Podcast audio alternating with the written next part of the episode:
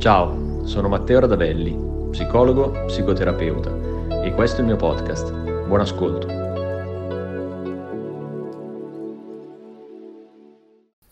Continuiamo il nostro approfondimento sulle relazioni tossiche e parliamo di love bombing.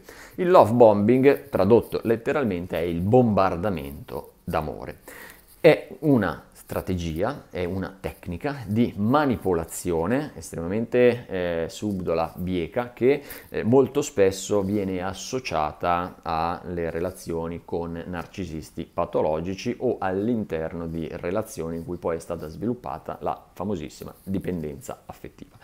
Mm, però non origina da qui, cioè non è all'interno delle relazioni sentimentali che si è inizialmente parlato di love bombing. Il love bombing è una tecnica appunto di manipolazione mentale che è da prima stata messa in atto in tutte quelle cricchie, cerchie, cerchie ristrette, sette, mh, mm, gruppi di appartenenza ideologica, filosofica, politica, religiosa, eccetera, che in un qualche modo viene messa in atto come appunto strategia per non solo adescare, ma soprattutto far sentire appartenenti, far sentire eh, parte del gruppo, far sentire apprezzati i nuovi adepti. Cioè eh, nel momento in cui appunto una persona si avvicina a questa realtà c'è un tentativo di andarla a bombardare, appunto, a sopraffare, di positività, di presunta positività per andare a mh, mm, consolidare e confermare la bontà della scelta che è stata compiuta appunto nell'entrare a far parte di questo gruppo ristretto, che sia setta, cricca o eh, gruppo di appartenenza estremamente rigido, eccetera, insomma, quello che volete. E poi è stato sviluppato appunto questo concetto anche all'interno delle relazioni, eh, delle relazioni sentimentali ed è stato appunto individuato come un tratto di un comportamento tipico del del narcisismo patologico. In che cosa consiste però? Che cos'è il love bombing? Come può essere riconosciuto? E quali sono gli effetti e anche quali sono gli scopi okay, che eh, governano questo tipo di strategia, questo tipo di manipolazione mentale?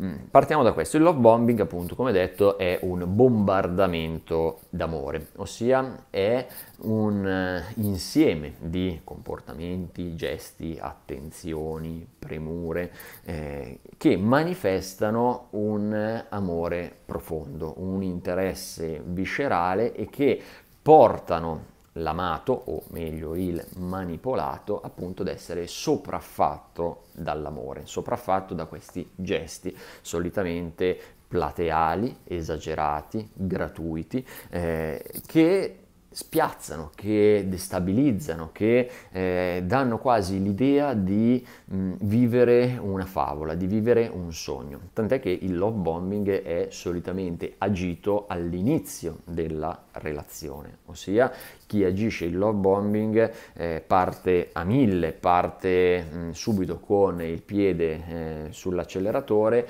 e travolge letteralmente di gesti, attenzioni, pensieri, premure, eccetera, l'amato o appunto il presunto tale, al punto da stordirlo, al punto da eh, fargli credere di vivere un sogno, al punto di manipolarlo, cioè di alterare la percezione della vera e concreta relazione che invece si sta iniziando e che verosimilmente non porterà a nulla di buono. Questo perché viene fatto? Sostanzialmente per due motivi. Da prima c'è un motivo innanzitutto personale, intrinseco, quindi proprio della persona, che consiste nel poter essere apprezzato, riconosciuto, visto, questo è tipico dei narcisisti, ossia eh, il eh, generare una qualche attenzione, premura ed essere visto come splendido da parte dell'altro, poiché inevitabilmente se io riempio di attenzioni anche il feedback, cioè l'informazione di ritorno che mi viene data, è appunto positiva. E dall'altro appunto invece c'è un secondo scopo che è quello prettamente manipolatorio, cioè ha un obiettivo di eh, appunto manipolazione volta a suscitare, generare dipendenza da parte dell'altro, poiché il rubinetto della eh, premura, dell'attenzione, dei regali, dei pensieri, dei sacrifici improvvisamente viene chiuso, portando l'amato, il manipolato, a mm, in un qualche modo eh, chiedersi perché, rimanere destabilizzato e ricercare quindi nuovamente tutte queste attenzioni. Ricercarle come? Ricercarle in tutti i modi, ricercarle eh, facendo tutto ciò che il narcisista di turno, comunque colui che agisce il love bombing, chiede con l'obiettivo di andare a ripristinare, ricercare, poter ricontattare e riassaporare questi momenti splendidi, questi momenti di eh, attenzione, di premura e di amore profondo, che ahimè eh, sono ormai già diventati una chimera, non, non verranno mai effettivamente ripristinati proprio perché erano fittizi, proprio perché erano di plastica, non erano veri, non erano sinceri e eh, ci sarà sempre mh, un tentativo eh, fallimentare, no? nonostante poi la persona tramortita e manipolata dal love bombing cercherà di eh, ricercare nuovamente eh, le attenzioni, cercherà e desidererà appunto nuovamente avere tutte queste premure da parte del partner, anche facendo e predisponendosi a fare delle cose che vengono dal partner chieste che magari non rientrano necessariamente nelle sue corde, eh, eh, rimarrà delusa, rimarrà delusa poiché appunto ha eh, inevitabilmente mh, mm, dire, intrapreso un eh, vicolo cieco. È stata portata ovviamente ad intraprendere un vicolo cieco, ma sarà sempre più cupo, sarà sempre più tetro, sarà sempre più penoso, pietoso, sino ad arrivare appunto alla dipendenza affettiva, cioè quella condizione appunto che abbiamo già raccontato molte volte in cui c'è una dipendenza vera e propria dal partner che a quel punto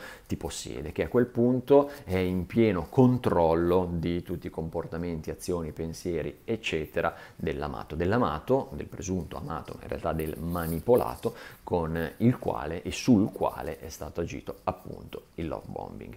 Eh, queste sono le caratteristiche, questi sono gli scopi. Se eh, posso spingermi anche un pochino oltre, eh, serve andare ad avere degli indicatori per mh, poter capire quando far scattare comunque i campanelli d'allarme quando si parla di love bombing, ci sono sicuramente tre indicatori che sono eh, abbastanza rappresentativi e dovrebbero effettivamente far scattare eh, le antenne, insomma far partire eh, tutti i segnali d'allarme possibili. Innanzitutto è tutto troppo in generale, ma è tutto troppo veloce, nel senso che si passa dalla conoscenza all'innamoramento e alle promesse, ok?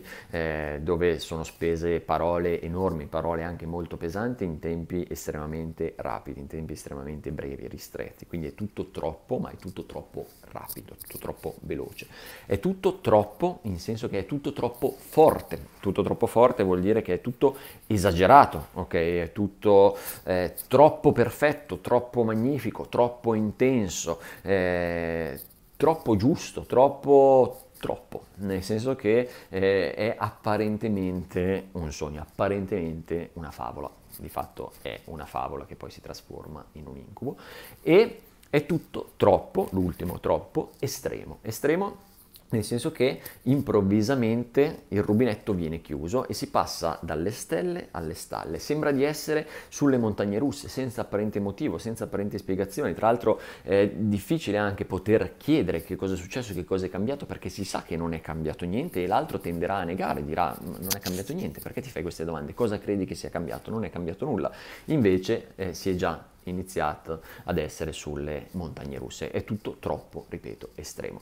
Quindi ci sono questi troppo che probabilmente possono essere utilizzati per riuscire ad individuare un eh, love bombing in atto e che dovrebbero appunto iniziare a destare i primi sospetti e anche eh, le prime, attivare le prime difese da parte della persona. È tutto troppo rapido, è tutto troppo intenso, è tutto troppo perfetto ed è tutto troppo esagerato, eh, sia nel bene sia nel male. Questi sono tre indicatori che penso possono essere estremamente utili per riuscire a riconoscere il love bombing e provare a tutelarsi in tempo da esso.